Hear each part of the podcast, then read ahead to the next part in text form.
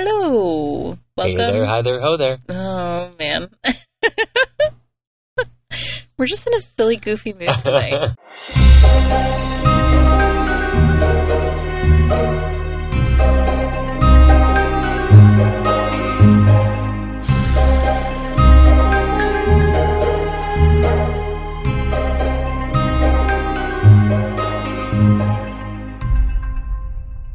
uh, welcome to Partners in Fright.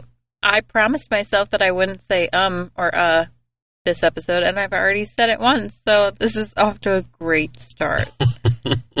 welcome back to 50 Nights, 50 Frights, Mhm. and we are back this week with Joe's pick. Yeah. Uh, so I have chosen a. I would say it's an obscure film. A lot of people that I've like talked to about this have never heard of it, let alone seen it. Um, so my pick is the 2009 Australian horror film, The Loved Ones. And it's really hard to find unless you have it on Blu-ray. We somehow found it on Pluto TV. And it's free It is, yeah. I mean, with ads. a shit ton of commercials. Yeah. But, yeah. Um, anyways, I Devon was asking me how I found out about this, and I discovered it in college, and I believe it was from one of my roommates. So, Tyler, if you're listening, thank you, my friend. I love this movie so much. I haven't seen it in a in a long time, and just watching it again. I've been like reliving these like nostalgic, I guess, memories or something from like college days Yeah. and it's it's unique and I don't know. I, I wa- rewatching this, I couldn't put my finger on exactly why I love this movie so much, but it's it's a wild ride. There's definitely a couple of things that happen that come out of nowhere, and I wasn't expecting it. Yeah. So what what are your you've seen this? Yeah, you Okay. showed it to me. Uh, I have a terrible memory. I think you showed it to me when we were dating, hmm and like I remember watching it on your MacBook, Right. which I was thinking about that earlier today, and like all the movies you used to have on your Mac. Legally. Absolutely, Absolutely legally. no question about it. Uh, if we cracked it open, if it somehow had would like still turn on, I think it's from like 2011, so it probably will not. No. Actually, I know for sure it won't turn on. I feel like if you cracked it open, it just sirens. Sirens from all angles. it's like that Bo Burnham audio uh, on TikTok that's Oh, like, yeah. if you like smoking weed, let me hear you say hell yeah. gotcha. yeah. Yeah, I, used to watch a lot of movies, and I would I would get them different ways. Mhm. So Yeah. we can we can move past that. Uh huh. But it got me thinking that don't really know or haven't seen too many Australian horror movies, hmm and I found a small list of the ones that I have seen um, that I I would recommend. Uh, so we have the Babadook, which that came out not too long ago. It's still kind of I didn't even realize that was Australian. kind of uh, fresh. Yeah. We also have uh, Cargo. It's have you seen that? I don't that? think so. Um, Martin Freeman. I think Martin Freeman. Uh, zombie outbreak movie, and he's like in the outback, and he's bit, but he's with his like infant. So he's trying to beat the clock to find a safe place for his his child before he turns. Oh, I don't think I'd like that. it's pretty crazy, but yeah, I think I think that might be a little difficult for you to, to watch. But we also have Wolf Creek.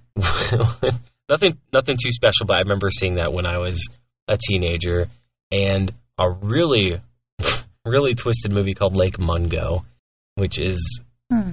oh man, we gotta watch that. It's really fucking weird.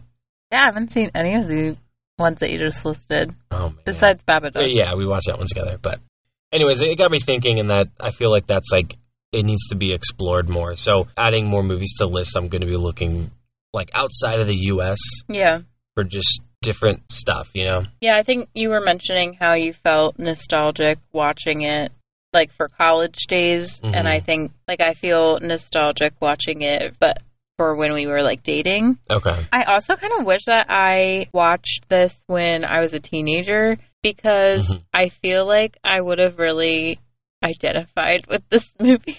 I don't Okay. know. I, I feel like I would have really liked it as a teenager. Right. And it's like it only came out three years later than, you know, the movies that have been on my list so far. Mm-hmm. But I didn't see it until I was an adult. Yeah, and even though it's just three years apart, it feels like it was made in a totally different, I guess, generation. It has a totally different feel to it. And I also, It's- go ahead. I was just going to say, I also think that because it's made by like, you know, an Australian filmmaker and it's more of an independent flick, then it's going to have a way different feel than, you know, like Saw or The Hills Have Eyes. Yeah, and I was just going to say, I think that it's funny you said that it feels as though it's been made in a different time because it it felt like Drive to me, but as a horror movie. Like Ryan Gosling Drive? Yes, like the color scheme, Oh, yeah. the soundtrack. The Yeah. soundtrack I feel like is very similar to Drive. Kind of, yeah. I think that might just be because like you listen to a lot of movie soundtracks Mhm. like just on your own Yeah. and like you know i'll obviously be with you when you're listening to them and i know that the song the main song in this movie has been on your playlist for you know since i think you watched it. And then you Yeah. also listen to the drive soundtrack a lot. Which uh for you guys listening if you are just curious the drive soundtrack is phenomenal. It's i think it's by cliff martinez. Kind of like not techno music but uh, i don't know what genre to, to place it in i mean i would place it in techno but it's like it's calm. Yeah it's like a soft futuristic yeah. not exactly lo-fi. I don't know. I would check it out. Cliff martinez though. His stuff is great. Anyway, the main song in this reminded me of the same kind yeah. of tone as those songs. right. Keep that in mind. I have uh, music in here's a i have a couple notes Okay. for that. Uh, but one quick thing before we jump in, I didn't realize, but the so the director Sean Byrne, he's only made one other movie after this, and The Loved Ones, I believe, was his first pretty big movie. Oh, really? And what was the second movie? It's called The Devil's Candy. I didn't realize it was by him, but I watched it a couple years ago. Okay. It is much darker. Music plays a very big role in it. Is it Um, also a horror movie? Oh yeah, Oh. it's very gnarly. Oh, now I want to watch gory. this. Um, it's this like family. They move, and the father is a painter, and I forget. It's I. He's painting in his his garage, I believe, and it's either the painting or the house itself possesses him, Hmm. and uh, that's all I'll I'll kind of say about it. But it's a wild ride. Like oh. Loved Ones has a couple like comedic bits to kind of lighten it up a little bit. Yeah. Devil's Candy is pure, just like Okay. yeah, raw. So, speaking of cast and crew, hmm you told me two minutes into watching this that Mhm. the main character, Brent, is played by the same actor who plays Riley in Twilight Eclipse. And I'm so excited. I'm so excited over this. Oh my god. And it made the watching experience completely different for me. Maybe I This- should have waited to tell you till after the movie. I don't like okay.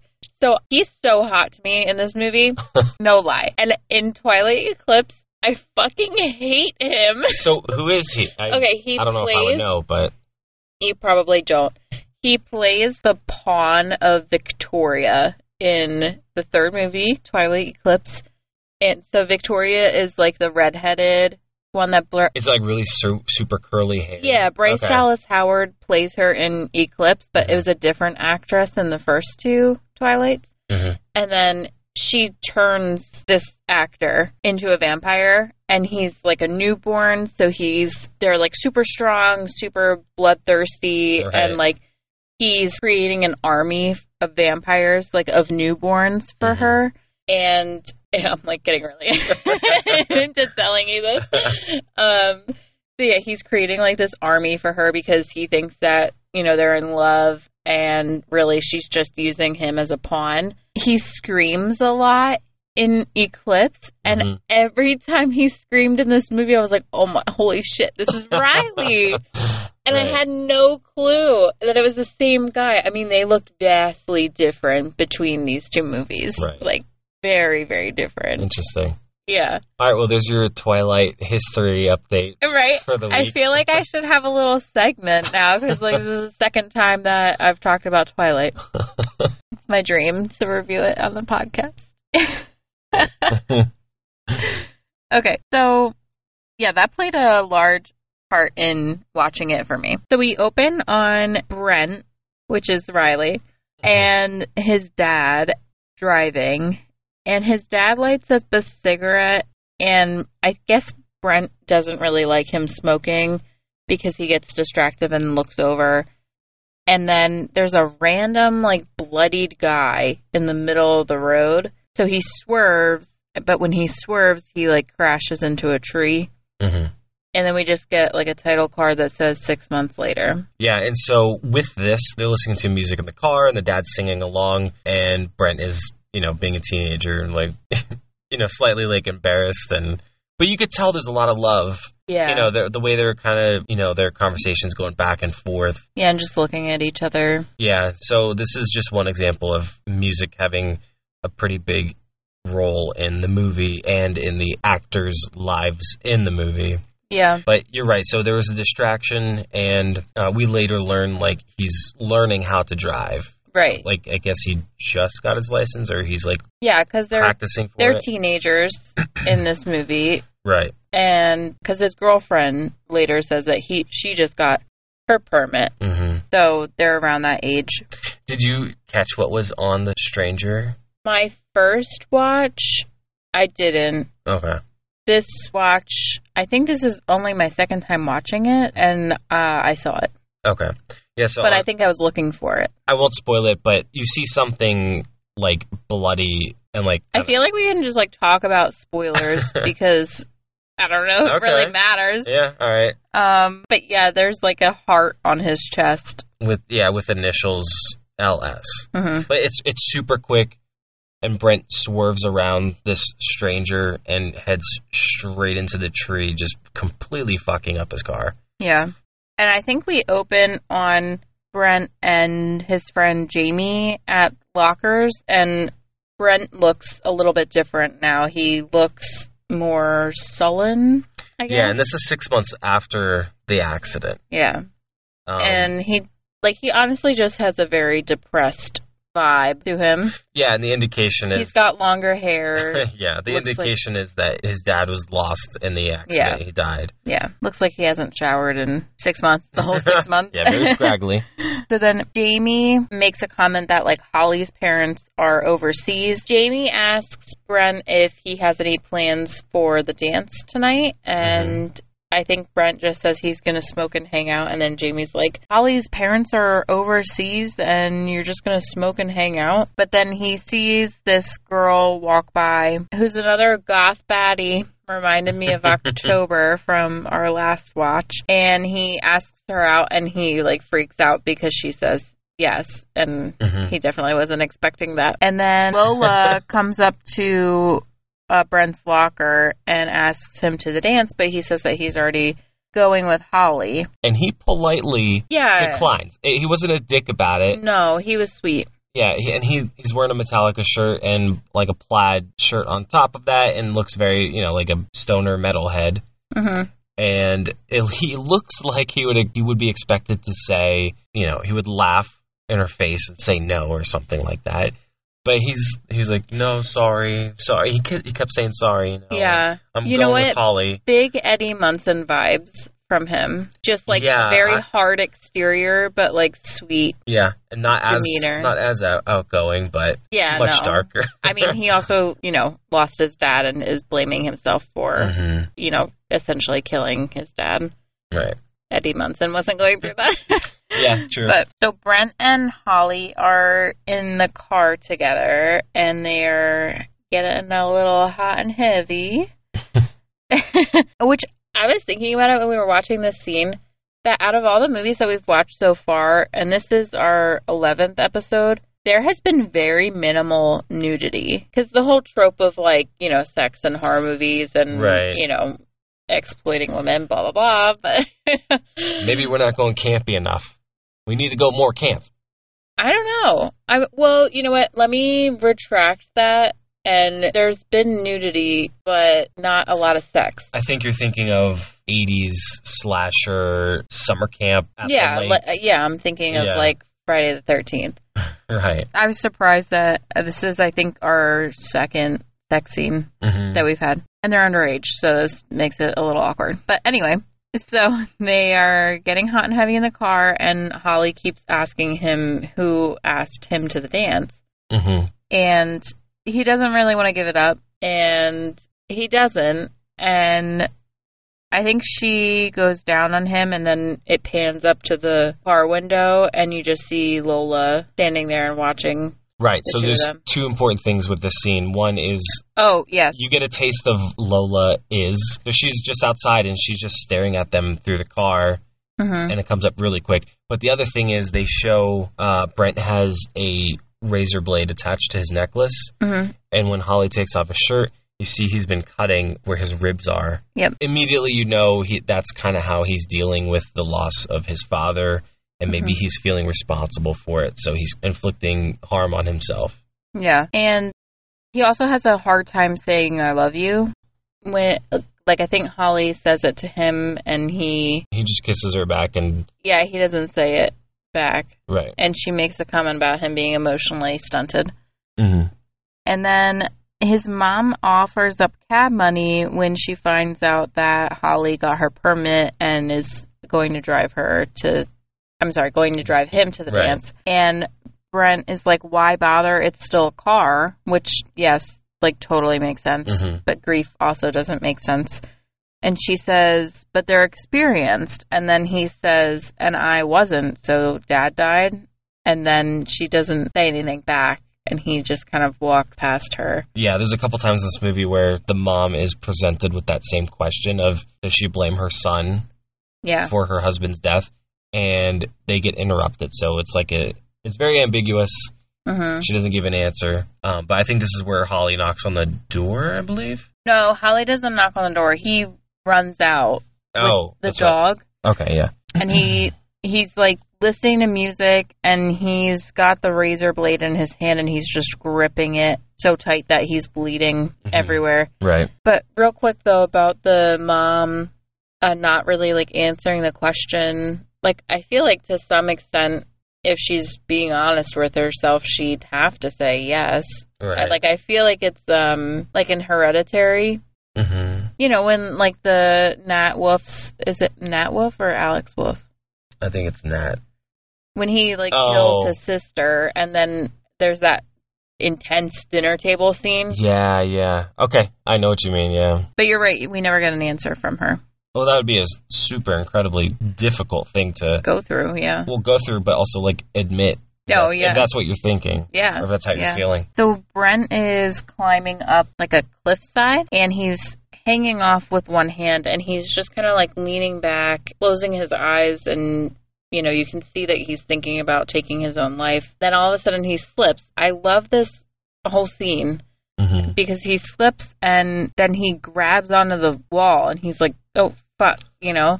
Yeah. And then he climbs all the way up to the top of the cliff and you can see, like, he really doesn't want to kill himself. And I feel like that's so, like, we're getting a Mhm. little deep today. Yeah. but well, um, he's, he's so often the case with people who are, you know, self harming, they don't right. actually want to die. They're just, they need help. Yeah, and way. it's it wasn't you know flat out said or super clear in the movie, but I think he was kind of flirting with death a little bit just to Yeah. feel closer to his dad. But you're right. The last minute when he slips and he clings onto the like the wall there, he obviously doesn't want to Yeah. kill himself. Which I think is, like, so well placed you Mhm. know because what he's about to go through Mhm. You need that backstory of this moment Mhm. of Yeah. him deciding yes i want to live killing myself is not something that i want to do Right. so he gets up to the top of the cliff and uh, he smokes weed and his dog starts barking but it, like he's kind of out of it you know he's high so he doesn't really register and then his mom calls his cell phone and I, actually had to check with you when we were watching it if he answers and he does which is obviously important um But he answers the call, and then immediately when he answers, um, like a man comes up behind him with a chloroform rag and Mhm. drags him off. And that's why the dog was barking. Right, because Trying to alert him, Yeah, but- he saw the man And coming he up. had his music in. He couldn't hear shit. So Jamie is getting ready for his date to the dance with his goth baddie date, whose name is Mia Valentine. Which what a great name for this character. And he jokes that he like couldn't find the roses in black, and oh, he and she's all in black. Her Yeah. dress is- yeah. yeah. And her mom and dad want to take a picture. He like does the hand hover on her Mhm. shoulder. It's so cute. And I Des- forgot. describe his dance oh, attire. So like those fake tuxedo shirt and a tan suit and pant Yeah, get up. it looks awful. It's so good and bad at the same time. And yeah, so he does like the hand hover on her shoulder. And he's just so like lovably awkward. And I actually forgot about like all these separate storylines because Mhm. like we're with Brent and you know, spoiler, Lola and her family, and then we've got Jamie and Mia, and then we've Mhm. got a little bit of Mia's parents, A little bit, yeah. and then who is um the police chief is Mhm. her dad. right. Also, we have like Holly and Brent's mom, Carla is her name. Yeah, and like that's another reason why I love this movie is a bunch of little different stories, but they're all connected by like one Yeah. theme. And this movie is filled with uh, obsession and grief, and how people deal with both of those things. hmm Um, this movie, you know, focuses on the unhealthy ways of dealing with grief, whether Yeah. it be, you know, self torture, sex, drugs. I mean, you know, to a certain extent. yeah, Um, but it's it's interesting how and murder. And murder. Um, but it's this movie is. I think you hit the nail on the head. It is a lot deeper than what you get on the surface. yeah. It's really, really well written as well. Yeah. I think my only critique, and I, I don't know if I should save this for the end or not, but like that the storylines aren't, there's not enough spots where they all converge together for me. Like, Okay. Like kind of like in Stranger Things season four. hmm I know I keep bringing this up, but whatever. Where they're all kind of separate for most of the season, and then you're like, okay, when are they going to get together? You know what I mean? Oh, yeah. There's no There's no satisfaction of. all of them Ever. coming together ever. Yeah. Right. I get that. Oh, the police chief being like Mia's dad is like sort of not really important because um the dog is like sniffing at Jamie and she like asks if he has any more weed and he's like that's why your dog was sniffing my nuts. Uh. so Holly shows up at Brent's house to pick him up for the dance, and his mom asks if she knows where he is, and she doesn't. And then Mhm. they're kind of like trying to figure out collectively, you know, where he might be. And then all of a sudden, I think, I don't know, they somebody makes a move to like leave the house or something. Maybe Holly leaves to go in her car to like look for him. But when they open the door, and I'm so sorry to, I'm so sorry that we keep choosing these these movies. we don't. We don't do this on purpose. But Devon's. The dog is stabbed and crawling. He crawled back home. The poor dog. Ugh. Yeah, so they open the front door and they see Brent's dog. Yeah, pretty much crawling towards the front door. And then Holly, I guess, throws the dog like in the passenger seat and she starts driving. Like to an emergency vet, yeah. Yeah, and they they make it pretty clear that the dog is Yeah, because they, uh, the breathe the breathing. and they just Yeah. show her like pull over. Like they don't show anything inside the car. They just show like her car, and she Mhm. just slows down and pulls over, and you and know it's that it's nothing gory like the dog and the hills have eyes. no, nothing like that. It's just pretty which honestly kind of makes it worse. So yeah, and the dog was stabbed, and that makes uh, Brent's mom call Mr. Valentine, the police chief, hmm and he, originally, like he's like, you know, Brent has done this before. Yeah, he ran. He's run away before. He'll come back. He always does. And then she's like, they stabbed the dog, and he's like, who stabbed the dog? Shit's about to get real. Yeah. Meanwhile, Jamie drops uh, Mia off at the dance. This is such a quick scene of them like arriving to the dance, and he does a little car slide, but completely fucking fumbles it. like sliding over the hood, Yeah, trying to act cool. and he calls her Milady. I love Jamie. Like I could have have a, a whole movie about Jamie. He was great, but like it was so short. There's such a short like comedic. It felt like two different movies, honestly. Like going back and forth because it felt bit, yeah. like a like teen comedy, and then it felt like a horror movie. Yeah, they had um, they had a pretty lengthy scene of them smoking pot in the car, and I felt like it just it kept going on a little too long. Mhm. I wanted to get back to you know where Brent is and, Yeah. and what's going on with his end of the story. Yeah, because after he gets taken, we don't see him for a while. And then we learn that the guy who grabbed Brent is actually Lola's dad, and he picked up some fried chicken and a possum on the way home, which I thought was so thoughtful of him.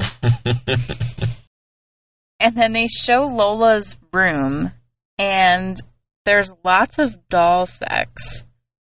Like lots of Barbies. in precarious. Yeah, did you notice that? Mm-hmm. Okay. Yeah. I was like, I'm a little concerned if you didn't notice that. and I think that it's probably time for her to put the Barbies away. And she's got like a little like I called it a burn book just from Mean Girls, Oh, God. but it's like it's all pink and Yeah. it's like a scrapbook, so it makes sense. And her dad comes in and he has like a new dress for her and shoes. Wait, do we know at this point that Brent is like in the car? I think we do. I think it's just like heavily implied. It's no secret. I forget if it's right before or right after, but the dad, Lola's dad, oh, opens wait, up wait, the wait. trunk. It's right before. Yeah, he opens up the trunk and then she like checks to make sure he's breathing. yeah, Brent, Brent's in there, and she thinks he's dead, and she's like, you could tell right off the bat she's spoiled. She's like, you know, Daddy, he's dead. Yeah, no And- fucking nutcase. Oh, just wait. it's so much crazier. uh, this guy wants to fuck his daughter. Okay, you just jumped way ahead. Um, s- no, it's right. It's no, we're You right here. way he, ahead. He gave her a new dress and shoes, and then she starts undressing. Okay, I maybe I did jump a little bit, but like she starts undressing in the room with him, yeah, and, and he wants to fuck her. He's he lingers. He's staring at her. And There's way more than lingering. it is it's pretty pretty uncomfortable, but they they the movie does a really good job at establishing this family dynamic, which is very unsettling, very unhealthy. no, they have a very healthy family Oh my dynamic. god. So Brent wakes up at the dinner table. There's a disco ball going. which, by the way, Brent is wearing a tux Right. and it fits him perfectly. Mm, I don't know. Maybe it's like, I don't know. I've always thought of this. oh, in- well, that's. in yeah. well, like movies and shows, if somebody's like, I don't know, if somebody picked up a stranger on the side of the road and they're in their underwear, it's like, hey, you know what? I'll help you out, man. I got some clothes. It's like the chances of clothes fitting exactly. yeah, I feel are- that way more about like boots It's so clothing. easy. Oh, or like, like, shoes or like shoes, yeah. Yeah. If somebody gets like a pair of shoes. Every time I see them, I'm like, ah, that's just that's a little too easy. Yeah. I think they showed that in like some World War II movie or something where like they were um I have no idea what movie this was. I think you're talking about Saving Private Ryan. I don't think I've ever seen that movie, so I really don't think I am. There's a soldier. He's trying on different shoes. Okay, this was like he's picking up like different bodies and checking the shoe sizes before he puts them on. Oh, uh, gotcha. Okay. Is that Saving Private Ryan? Not sure. Um, listeners, I just poked myself in the eye. you laughing about that? can't. Uh, I can't think right now. But oh my god, that hurt. Anyways, So, disco ball. Brent wakes up oh, at that's right. the dinner table with a disco ball. He's in a tuxedo. There's sad looking balloons everywhere.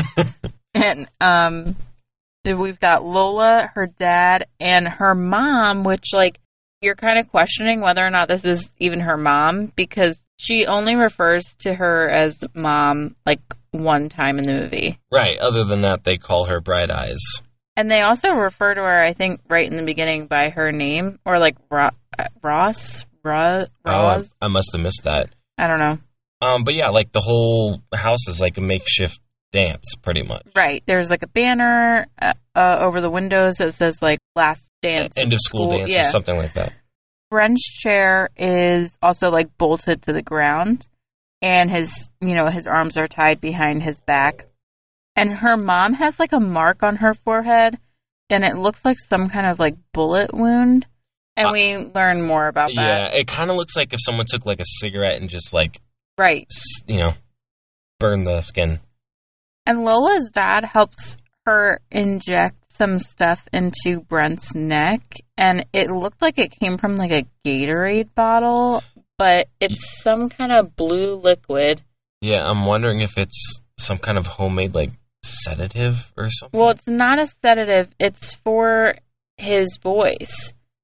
That's why they say so they say in unison like really Oh, creepy like yeah, we can't hear you. But and- say like an Australian accent. I can't do an Australian accent. I'm terrible at it. Uh but, Arr, oh.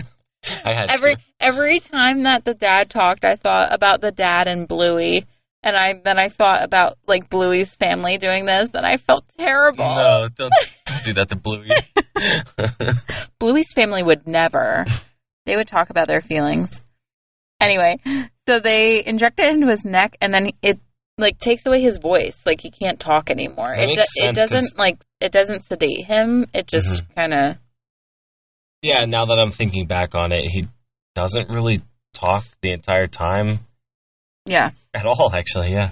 Yeah, because I think later when she's like forcing him to answer if it's finger licking good, um, he can't say anything. He just Right. nods. So Lola and Brent want to take. Well, Brent doesn't, but uh, Lola makes her dad take a picture of her and Brent together. hmm So it's like it's the Like same. the dance. Yeah, so it's the same kind of like, you know, sequence of events that Jamie and Mia are doing kind of. Like it's this like Yeah, like, weird like, mirror- yeah. juxtaposition and yeah, like mirroring each other, Mhm. like what Jamie and Mia's experience at the dances versus what, you know, Brent and Lola's experience. It was the best of times. It was the worst of times. Right? and then Lola takes a picture with like her mom and Brent and when her dad takes the picture, Lola like grabs her mom's hair to make her like yell out and her dad thinks that it's the flash that's bothering her, but it's Mhm. Lola like ripping her hair out. Yeah, at this point, I was like, okay, obviously, Lola, or Princess, as her dad lovingly calls her. I'm trying to figure out is this nature or nurture? She's a fucking psychopath, and it had to start somewhere, Right. you know? So I feel like the dad started this. But, you know, I mean, that's the age old question, you know, is nature versus nurture kind of deal. Which Yeah, I I, I think know, it's a mix. like, it has to be clearly like she's so spoiled that she gets whatever she wants and it seems that as soon as she's taking an interest in boys and not getting what she wants out of those relationships or Mhm. like not having her feelings being reciprocated then like it's almost like a way overprotective dad syndrome You know, like he's. Right. So I don't know. You're right. Because we don't see any other inkling that her dad is like a psychopath besides basically doing her bidding. Yeah. There's a couple times where Like- she requests something, and he immediately perks up and was like, "All right, let's do it." Yeah, because he wants to fuck her.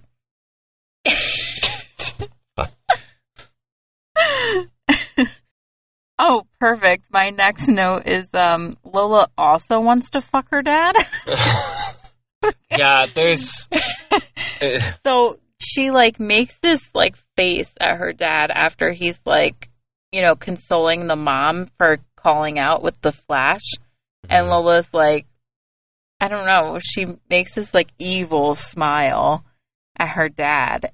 And then Lola asks her dad at the dinner table, like, who's prettier, if it's her or her mom. Mhm. And her dad looks like really awkward in answering that. Like, and Yeah. he, and he kind of makes like a diplomatic answer, like, oh, well, you both look really pretty tonight. Right. Her mom isn't eating because she's fucking catatonic.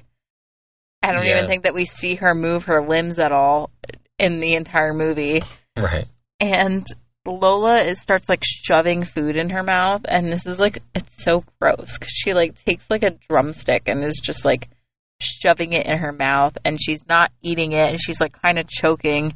And then she Mhm. takes like milk and does the same thing where it's just like she's Yeah, not it just like drinking it. falls She's out of just her like mouth. yeah, like our toddler drinking water, you know.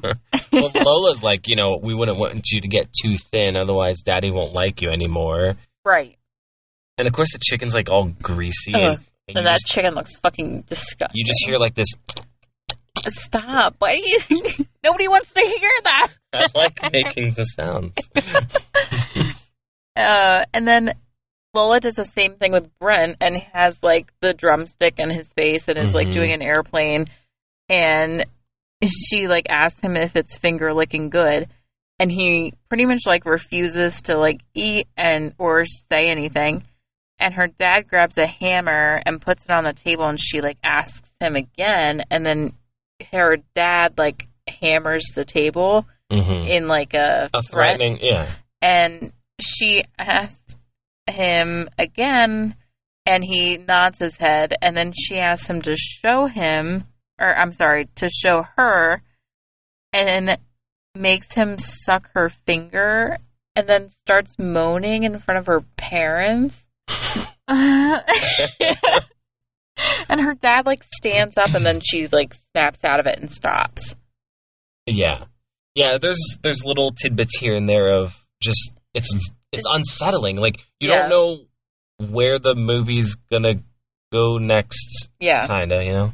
And Brent, well, yeah, this is a great part where it goes next hmm because Brent says that he needs to pee, and then Lola takes up there's the milk. Why is there milk?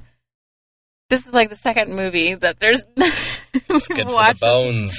Uh, so she like chugs this fucking milk, and it like a close up of her face, and she like smacks her lips open, and she's like, ah, and Oh, like yeah, and there's like there's like strings of milk. there's like str- Yeah. these like strings of uh, saliva like like between her lips and milky teeth. saliva. Uh, then she like takes the cup and pulls his dick out at the dinner table and is like peeing the cup.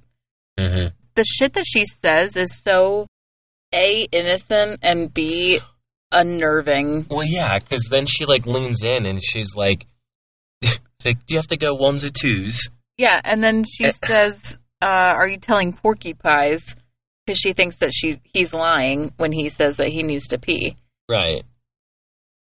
It's just weird. It's unsettling. It's also smart. I mean, not really intelligent, but most movies. Uh, oh, I gotta, I gotta pee. All right, it's around the corner. Don't try anything funny. Right, but they he's like fucking bolted to the ground and like tied up. So I really doubt that they're gonna like you know fully untie him so that Right. he can take a piss.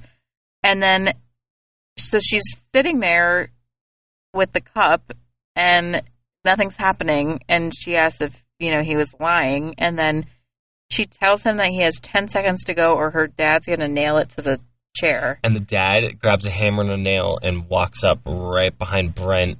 Yeah, and it like he's struggling. Talk about performing under pressure.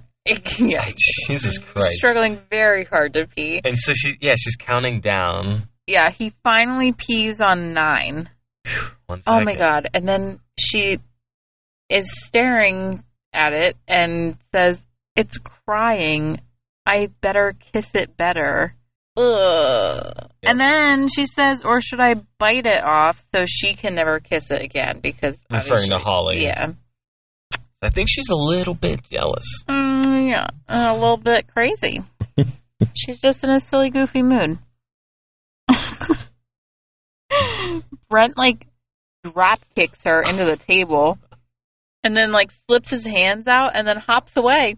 Mm-hmm. Right I love his little door. hop. Yeah.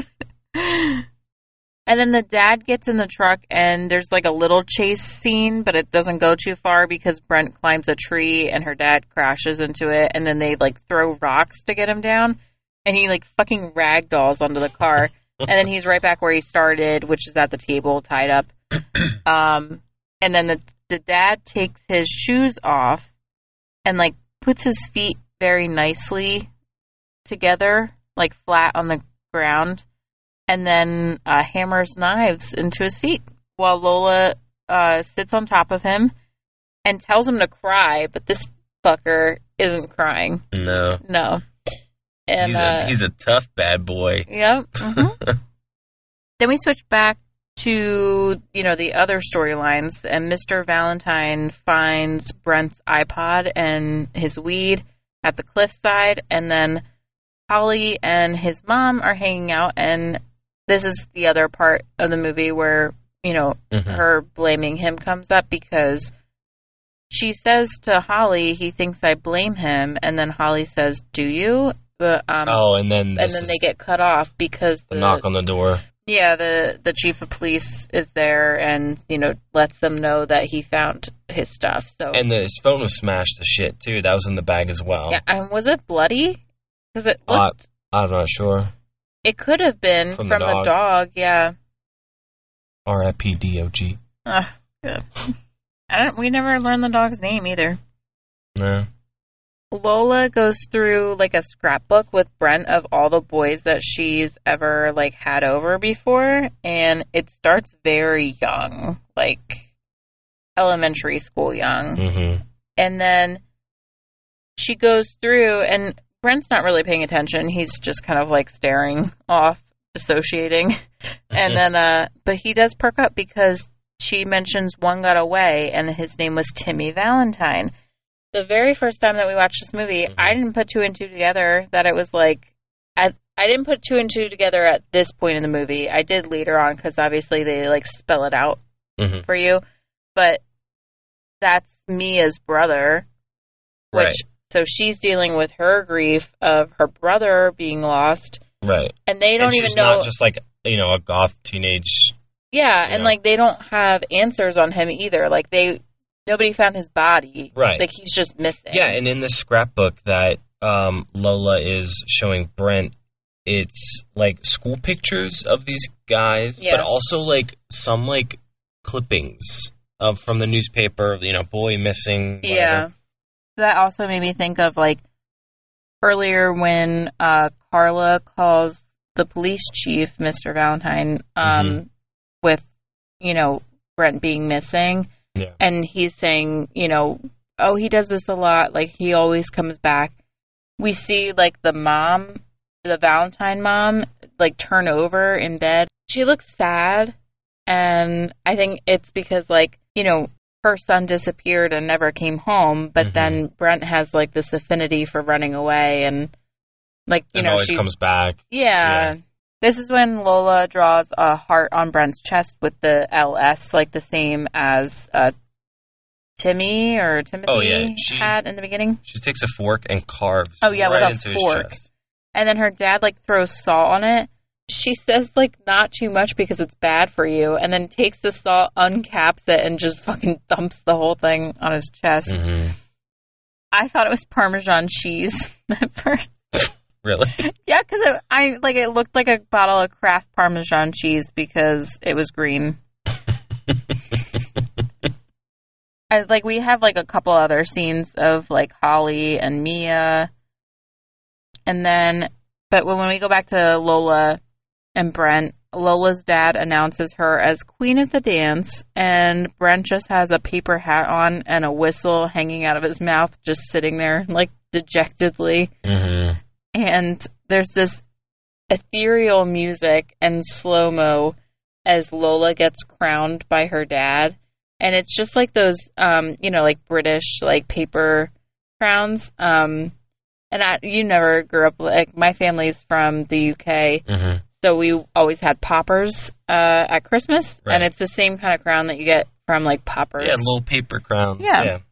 And then when we cut back to Jamie and Mia, they're like slow dancing, but she's really just like hanging onto him for dear life because she's like fucking Yeah. wasted. Well, and they also in the like previous scene, she just was downing a bottle of some kind of liquor as well. Yeah. Yeah. So they were smoking, they drank a lot, and I think Jamie like convinces her to go get food inside because Right. they need like something in their stomach. I'm surprised she's like standing. Well, she's not really because she's just like hanging on to him. Right. And then Mia gives him a hand job on the dance floor. Starting starting to. She's I don't. I I feel like it was heavily implied that her hand was down his pants. yeah, well ev- everyone's staring and you get you get a bunch of different reactions. Most people look disgusted, but there's this one guy who's like "Mm." yeah. like, okay. And then they get kicked out of the dance from the principal. Why? Um, and then back to Lola and Brent. They're slow dancing. So like they pushed Brent up. Yeah, but his feet are still nailed. Yeah, so, he's, he's just standing in one spot. back and forth. Yeah. And then her dad is just fucking raining glitter all over them. And I love that scene of the glitter falling onto Brent's feet Bloody feet. with like open knife wounds. And the every time you look at the dad, he's like entranced with his daughter. Like when he's dropping or when he's sprinkling the glitter on them, he's just staring at her with like this big smile, like he's like a, a proud papa, Yeah. you know? And it's I think it's un, it's very unsettling for me. Yep. Yep. And then it's that song, I'm Not Pretty Enough, that keeps playing throughout the whole movie. And that's what they're dancing to. And she says, when she gets married, she'll dance with her prince to this song. Mm-hmm. And I'm terrified to know if she ever got married, what that relationship would look like. of just like, what kind of man would She would have to find someone equally as psychotic as her. Yeah, but also like just the length of the relationship. I, like he would need to be so attentive to her needs to actually stay alive long Oh, enough to get yeah, married. A little servant boy. yeah, Yeah. and then she, I think, calls him like a frog. She's like, "You're not my prince." Oh, and then yeah, Yeah. and then she slow dances with her dad, and then she tells him that he's the prince and that she's and that he's the reason why she can't find she says find one that I like. hmm And then she says it's always been you, daddy. Hey, it's true love, okay? Oh my god. Don't shame them. I hate watching this scene. It makes me so uncomfortable because then she like leans in for a kiss and they're like they're gonna kiss. He kind of pulls back at first, and it looks like he's kind of rethinking it, but then he just starts to go for it. Ah, gross. Very uncomfortable. Meanwhile, Brent remembers that he has a fucking razor blade in his pocket. hmm I don't know how they didn't take it from him because it was around his neck. I guess he must have done it when he was in the tree. Anyway, Huh. uh, so he sits down and then that interrupts their kiss. And then all of a sudden goes from like kissing time to like dinner time for not them, but they open a trap door, a fucking trap door in the middle of the living room. And Remember how we said this movie is very deep? uh, yeah. It's deep more more than one way. Ew. What? no. Like the basement. Yeah, I get that. oh god. They throw the possum down and they like pour water and you can hear these like creatures screeching. mm-hmm. Yeah. And I feel like we keep dancing around the descent with the movies that we've been watching recently. Oh my and god, I just yeah. I really want to watch the descent. That was another one that we watched when we were dating, Mhm. like really early on. I think that was our first Valentine's Day. Aw. I think we watched my. I think we did a double feature. I think we watched My Bloody Valentine and then we watched The Descent. Hmm. And we had a frozen pizza. I remember the pizza. Oh, that's great. and then they turn around to Brent after they like feed these creatures, and Lola says that Brent is her first drilling. the driller killer. Oh no, yeah. and her dad says the trick is not to go too far. So you can kind of see where this is going. And just the look of this scene of like Lola approaching Brent with the drill and like disco lights in the background and fucking glitter all over her face and ridiculous. her wearing this like paper crown. It yeah, it really is just a trip. And she drills into his head and you can see like smoke, dust, like skull dust maybe. Mm-hmm. And her dad assesses it and says that it's perfect. And then Brent is kind of like flashing through his family and Holly in his brain and Right. is, is kind of having like a, you know, his life flashing before his eyes kind of moment Right. and you hear the tea kettle go off. And Lola explains that they boil the brains, basically, and quote, like it turns you into one of them. I remember the first time that I watched this movie with you Mm-hmm. that, like, I was terrified at this thought of what they're doing. Boiled So- brains. I personally would never think of doing this to someone. Oh yeah. Well, don't know. It, it the, feels the like amount of kills and torture and yeah, everything in the hundreds of horror movies that I've seen, I've never thought of right this. this way of it's, it's- very it's- unique. it's like a lobotomy essentially. They're yeah. just like walking bodies, you know. yeah, but just like the anything. like when I think about someone like drilling into my skull and then pouring boiling hot water into it and Mhm. making my brain like a smoothie, essentially, like it truly terrifying to me. Right, I get that. Yeah. like uh, the the subsequent watches it's not as terrifying Mhm. so i feel like that's why and i'll get to it later like i liked the first watch of this movie better Mm, okay. than i do like subsequent watches because i just like i feel like it is really like a twist because right. you know they go from being just kind of like psychopathic like Kidnappers. yeah and like regular kind of like you know we're gonna carve your chest open and kill you kind of thing Mhm. I say regular, like you know, that's regular, but uh, but then they go to this like next level of keeping these boys, and she killed her first one, or not killed, but you know, hmm brain slurried her first boy in like elementary school. So this Right. poor kid has been like maturing and growing up as like a weird creature, like in her basement. Yeah, so we learned that years. these three individuals that are in the basement are like her past victims. They're just crawling around and it like just it looked like loincloths pretty much. Um, but you could you could see the carvings in each one of their Mhm. chests as well. And then so Lola goes to pour the water into Brent's head and she accidentally like burns her dad's arm. And then she goes to pour again and there's this tension music like mm-hmm. instrumentals of just you're waiting for her to do it and then all of a sudden she stops and she's like I can't do it. Can you make the hole bigger?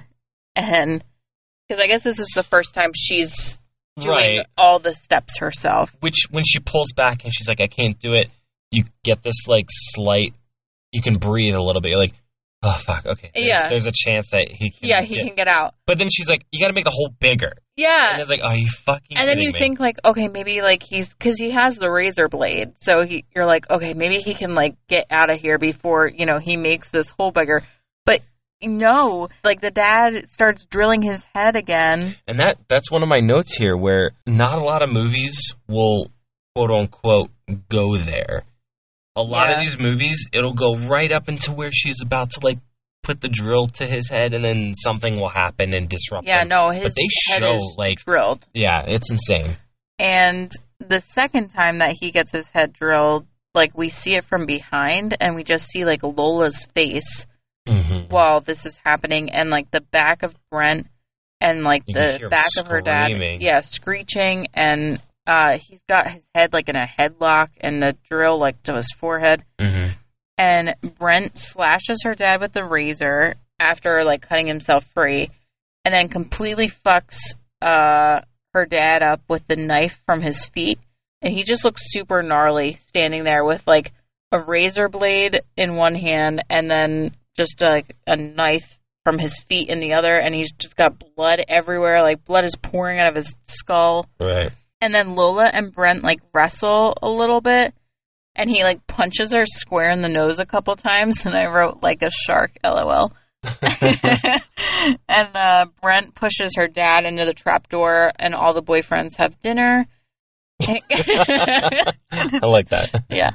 And uh, he drops down there too, thanks to Lola, and she closes the trap door. Then we cut really quick back to Jamie and Mia, and Jamie drops off Mia, and she's like fucking junk off her ass. Oh, they had sex at some point during all this was happening, Right. during the uh, brain drilling.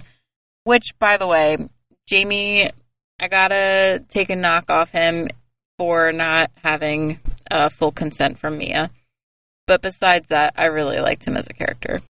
Well, it cuts right to them having sex. They don't. Well, yeah, she's way inebriated. Never mind. You're, Yes. you're correct. I mean, he's also very inebriated, so yeah. Uh, neither. of- I mean, they're both underage. Never mind. Neither of them can consent anyway. so he drops off Mia, and like her dad helps her inside, or she she's able to walk into the house, but he goes, must have danced her off her feet. Like he's so cute, so and like yeah. And like I wish I had seen him more with Brent because like really we just see him as like this like standalone Right. event of him taking Mia to the dance and then we never see him again. That's the last time we see him. yeah. And then Lola is obviously very upset that her daddy and the love of her life died.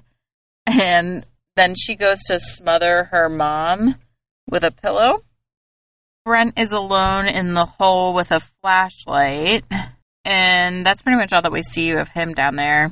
Because, you know, we're like, okay, I don't know how he's going to get out. Cause Yeah, I mean, he himself is looking for a way out, and you can see the spotlight going around the room, and you see just piles of like bones and carcasses. Yeah. Then we cut back to Holly, and she remembers Brent saying Lola Stone asked him out. She calls the chief of police, and he heads to Lola's home, and he sees that there's like a shit ton of blood inside, like he's peeking through the windows and stuff, and he breaks in. No backup, though. I know. I know. I, fuck, I hate that. Just call it in. That's it. All you have to do. Two seconds. Yeah. Call it in. Brent hears him come in the house Mhm. and chucks his flashlight up at the trap door to make some noise. Right. And then the chief of police opens up the trap door, but Lola is right behind him. And that angle is great because like you're you're seeing it happen from what would be Brent's perspective. Yeah, you're in the pit with him, so you're seeing his hope Yeah. arrive. And, then, then- slowly yeah, Which- not even slowly. She just fucking uh, puts a cleaver through his skull. Yeah, I don't. Okay, I don't have any personal history or experience on putting a cleaver in someone's face. Given the It fact went- that she could not like drill through his skull immediately, and Right. her dad had to be like, use two hands, the, the, she delivered that cleaver like very far into this man's skull. I can't imagine. I mean, yeah, his head just like split open, yeah. And then Brent grabs the gun from the police chief, but unfortunately just shoots the disco ball several times and misses Lola. And then Lola has her burn book and grabs his razor blade necklace, and she's going to go to Brent's house and stab his mom and Holly.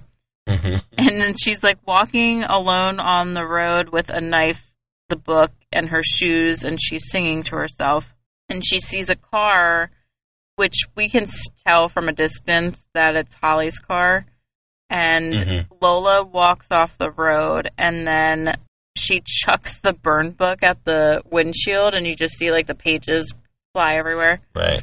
And then there's this moment of tension again where like same thing as before with like the the drill and the hot water where it's just like this like kind of high pitched noise hmm that's holding and Holly looks down at her necklace and realizes is that it's Brent's. uh, Brent's razor blade. All of a sudden, the noise like cuts there, so it's silence, and then there's just like this girl fight ensuing, hmm and like, there's no other way better to describe it than it's just a girl fight, like Right. Yeah. because they're both screaming and like pulling each Yeah, other's hair and you know tossing over the knife. And Holly ends up I think kicking her in the face and then running off. And Holly's a fast runner. Hmm like she's she's got some distance on her. And then Brent realizes that he can actually like pile up all the bodies and the bones to climb out. And then he hijacks the chief of police's car. And he comes right up on this like chase scene happening between Holly and Lola. Brent successfully like swerves around Holly, thankfully, and then runs over Lola. And I think that it's like yeah. I think that it's like he was looking back to make sure like Oh yeah. that Holly was okay and then doesn't even realize that he's about to hit Lola and then It was an ac- complete accident. Again, it was an good way. accident, yeah. and uh full circle with accidentally running over people. That's what I wrote in my notes. Yeah. Holly gets in the car and I'm like I'm dead at her scream when she sees Brent for like Oh, the yeah. first time again and uh yeah, he's super he's- fucked up. yeah, because she's like, she's like screaming, running away from Lola, but then gets in the car and then screams when she sees Right. him. And uh, there's this beautiful wide angle shot of the police car, and Lola slowly crawling uh, with the assistance of the knife in the pavement. I love it. I love with like her shot. her leg all fucked up. Yeah, and if you look, her one wrist. Yeah, her bones bone are is, like- sticking out. Yeah, so she's crawling on her elbow and this knife, and you hear this like thud, ting, thud, ting. Yeah, She's like crawling across this asphalt. and Holly and Brent in the car like look back, look at each other, and then like look back again. Throw that bitch in reverse. I did did a popper in reverse Oh, from Markiplier in space. Um, and I want to know why you didn't laugh at Lola's head smacking into the bumper because you laugh every goddamn time that Georgie in it runs into the guardrail, and I want to know why you didn't fucking laugh at this. I don't know. I think it's because it's it's such a quick edit, and I don't know. I I'm now thinking of Georgie hitting his head, and it's just this hollow like. Dun. Stop laughing at it. Oh god, I love it. And that's That's it. That's the oh, movie. Oh well, the mom hugs them both when Oh, they drive back yeah, they get mom's. home, and yeah. then the last scene is her hugging them. And I want to know why she's just completely unfazed by the gigantic hole in her fucking son's I, head. I think at this point she was just relieved I mean, just to yeah. see him. yeah, Yeah. but I mean, I think that at this point too, it's kind of like the closure of, you know, she's finally embracing her son again, Yeah.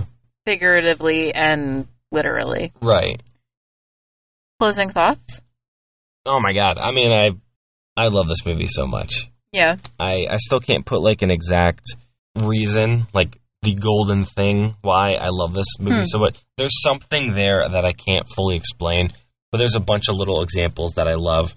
Um, I do have a couple of like knocks against it, and a lot of it's just like editing, like the the scene where Brent is in the pit and he shoots the disco Yeah. ball. There's this weird edit where it's like um I don't know, it repeats the gunshot a bunch of times and it zooms in Mhm. on his face. Oh, yeah. I'm I'm sure there was a reason for it. It just it didn't click with me. It wasn't Mhm. effective for me. Um little just little tiny stuff like that. Uh, but with my rating, I'm gonna give this one an eight point five out of 10 Oh, going with the half score again. Mm-hmm. Okay. I'm gonna explore the the half scores when I when I can. okay. I don't know, just some variation, I guess. Joe had like jazz fingers going when he said that. Um, my closing thoughts. I mean, besides what I already said about like, I wish that there was more of all the characters together because like the I agree with that. Yeah. the Jamie and Mia scene is so like self-contained in its own little bubble and I understand it's there for like comedic relief but sometimes it didn't land well because I just wanted to be Mhm. with Brent and Lola and yeah. I, I feel like you could nix almost all of the scenes between them two and not change the story at all. yeah I mean I probably wouldn't laugh uh at all during the movie Right. if they cut all that but At least we could get the end where there's a scene where the chief of police is in his bedroom and they show a quick picture of Mia and her brother who went missing, who was the who was the guy who they um Brent almost ran over in the very beginning of the movie. Yeah. I mean, thinking about it that way, I guess it's more about Mia than it is about Jamie. But Mhm. anyway, um, I don't really feel like it's scary. Okay, let me kind of qualify this. Yeah. I, on my first watch, I was terrified by the whole prospect of like what they were doing. Mhm. Um, and when I really sit and think about it, like when I sit with it, it is still terrifying to me. But now, like on a, I think this might be my third rewatch. It's not really scary. It's just more like unsettling and unnerving and uncomfortable at times. and that that's because you know what's coming. Yeah. Did I did I explain the movie or did I tell you what it was about the first No. time you watched it? So you went in blind the first time. Yeah. Okay. Yeah. I think that you just said that it was like a really fucked up horror movie. I think this I think this is the way to to experience it is to kind of go Blind. blind, yeah. Yeah. Which you're kind of screwed if you listen to this episode and then you go to see oh, it. yeah, So. sorry about that. Uh, so I really, I wish that I could watch this again for the first time Yeah. because so I actually have two different ratings, and Okay. If we're going off of first watch Mhm. nine out of ten. Oh wow. Okay. If we're going on subsequent watches, seven out of ten. Okay. I don't know if I should just like split the difference, but I re- I think I'm uh, sticking with seven out of ten. That's fair. but just like that first watch there and i don't know if it, it like you said if it was just nostalgia factor of like when i watched it for the first time hmm but like that first watch was like so perfect and then like not saying that it's not a good movie but like Right. it no, does no, yeah, I. I I get what you mean. Yeah. Um i think that twist was so integral to me to the entire movie that it's like it is fucked up in its own right but the twist of like what they were doing yeah. was what really got me. So uh yay or nay on rewatchability for this Yeah, I think. I think it's rewatchable. Okay. Like I don't think it's one of those ones where like Stay Alive, I literally watched twice in one week and I could watch it another two times. Like I don't know Mhm. why, but so but with this one, like I I need a couple years in between. Okay. I think it's like forgetting some of the things that happen make it better, Right. you know. Yeah, get as close as you can to like the first time Yeah. watching it without knowing anything. Yeah. Nice. Okay. Yeah. Cool. That's good. Yeah. I like hearing that. I like that this one was uh one like one of your favorites, but Mm-hmm. kind of recently discovered in your life. Yeah, I I wanted to make sure that like our picks for this, um, I wanted to kind of mix it up a little bit. So obviously, my last pick, you know, The Shining, everyone knows about it. Um, but I do have a couple of picks that I feel like not a lot of people have heard about it or watched. This was one of them. I definitely have another one that it's a little more popular, but I feel like hopefully we'll get a couple people watching it who haven't seen it before. Yeah. So. Like we said in the beginning, uh, this is available on Pluto TV Mm-hmm. for free, completely free. If you can just stand the commercial, there's a lot of commercials. Uh, yeah, which kind of honestly Takes maybe you out of it a little bit. yeah. So if I- you could get on Blu-ray, I know it's on Amazon. You can get it through that. But yes. Um, yeah, highly recommend checking it out if you haven't seen it. Mhm. And I do believe it has like a little bit of a cult following too. Yeah. Do you have anything else? No, I, I don't. I think um, I'm eager to know what your your next pick is, and Uh, I mean, no, I you don't have actually to don't. say. Yeah, I actually don't know. Oh, okay. I haven't. I haven't decided. Okay, cool. I know All that right. there's one of my movies that needs to be specifically timed with a date, but I already have that figured out. So Oh, I'm not. okay. Uh, it's gonna be a twin cost, I guess, Gotcha. for the next one. Okay, Yeah. cool. All right. Um, so just as a reminder, guys, we are on Instagram and Twitter at Partners in Fright. At Partners in Fright podcast. Okay, I'm gonna get this. it will happen. I promise you. Maybe we should just have me do the outro. Uh, I- I'm gonna have it written here somewhere. He's referencing to our pillow fort that we record in. Like we're gonna fucking But other than put that, up some post-it notes in here. other than that, extremely professional. Yes, absolutely. We have a receptionist. It's official. Anywho, Partners in Fright podcast on Instagram and Twitter. Mm-hmm. And we would love it if you left us a review. Uh, that would be super cool. We did just gain another review on Apple Podcast, Oh my. we were very excited about. Yeah. And if any of you guys have seen this movie, I would love to talk to you about it because I don't think I've met any other person that's seen this Well, besides your roommate. other than yeah, other than Tyler. Um. So yeah, if you love it, hate it, let us know. Let, Yeah. I would love to hear it. please DM us. So thank you for sticking through our like. I feel like we're trying to find our like sweet spot of like episode length, and they just keep getting longer. So we're trying to shoot for an hour, but, uh, But thank you for listening to us for so long, and we will see you next week. all right. See you guys.